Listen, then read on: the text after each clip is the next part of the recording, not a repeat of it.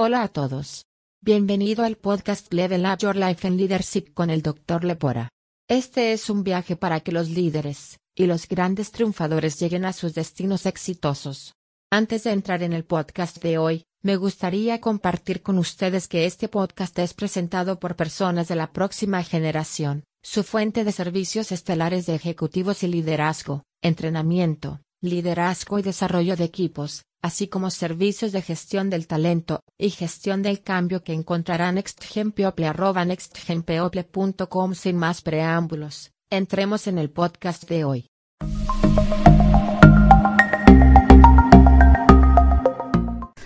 Buen día. Espero que estés bien y a salvo.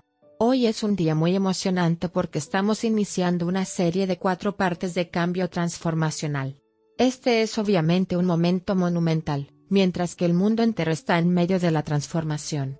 A nivel mundial, el mundo va en la dirección positiva de nuestra transformación pandémica. A nivel de país dentro de los Estados Unidos, eso es lo mismo. La mayoría de las organizaciones están en alza, mientras que algunas, desafortunadamente, no lo están. A nivel individual, el ritmo de la transformación es muy diferente de una persona a otra. Esto es cierto, incluso dentro de las organizaciones.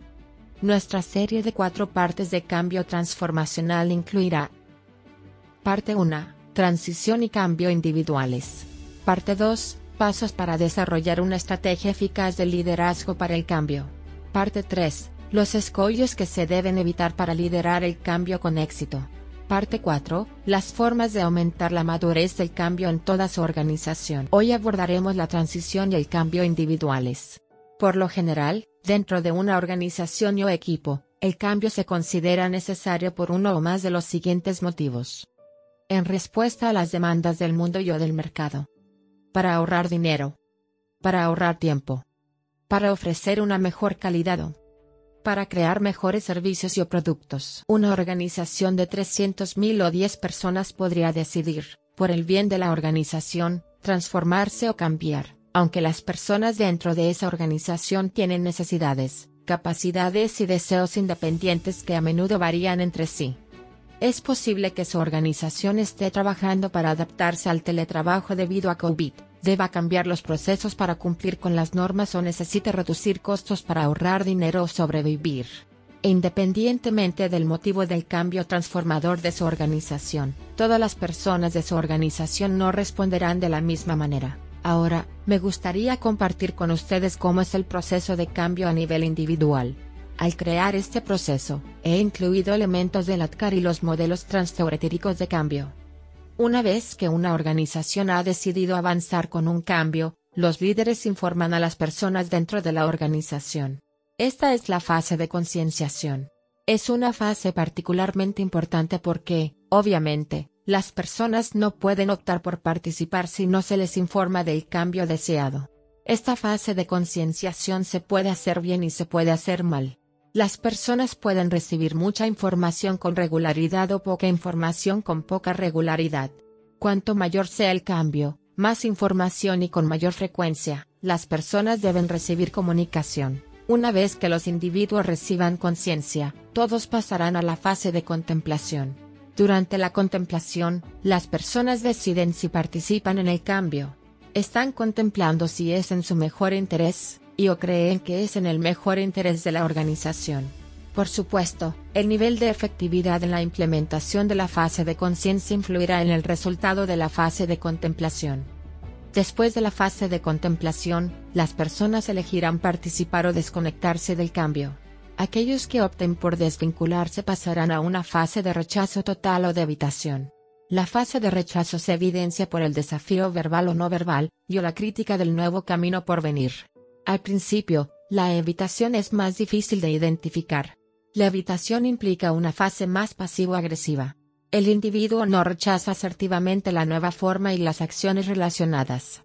Sin embargo, lo están evitando todo el tiempo que pueden.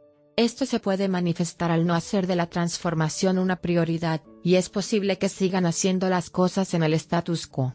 Las fases de rechazo y o evitación conducen en última instancia a la fase de ultimátum.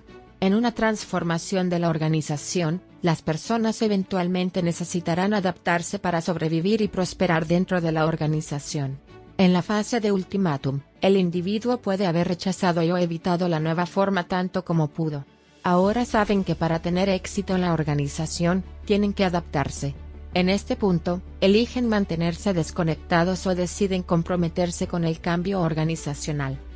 Si continúan desenganchándose, a menudo conduce a la disolución. Se disuelve la relación que la persona tiene con la organización o el rol. Si esto es solo a nivel individual, entonces el individuo llega a su fase final, falta de adaptación. Las personas que elijan participar pasarán por un proceso de despedirse o dejar ir la forma antigua o actual en que se hacen las cosas. El nivel de emoción requerido para hacer esto dependerá de muchos factores, incluyendo cuánto tiempo ha sido así, cuánto lo disfrutaron, cuánto de la interacción de las personas se ve alterada y una miríada de otros factores.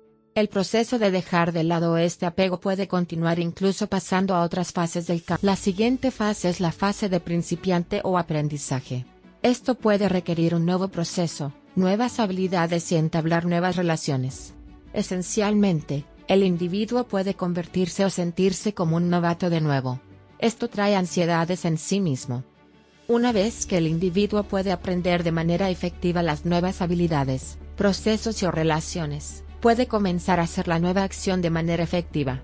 La capacidad de las personas para aprender y prepararse eficazmente se verá influenciada en gran medida por la orientación y los recursos proporcionados por la organización. A medida que los individuos continúan operando de una manera nueva con nuevas acciones y comportamientos, los individuos entran en la fase de hábito. Su desempeño en la nueva acción mejora, ganan confianza y comodidad de una nueva manera, y pueden contribuir con éxito a la transformación de la organización.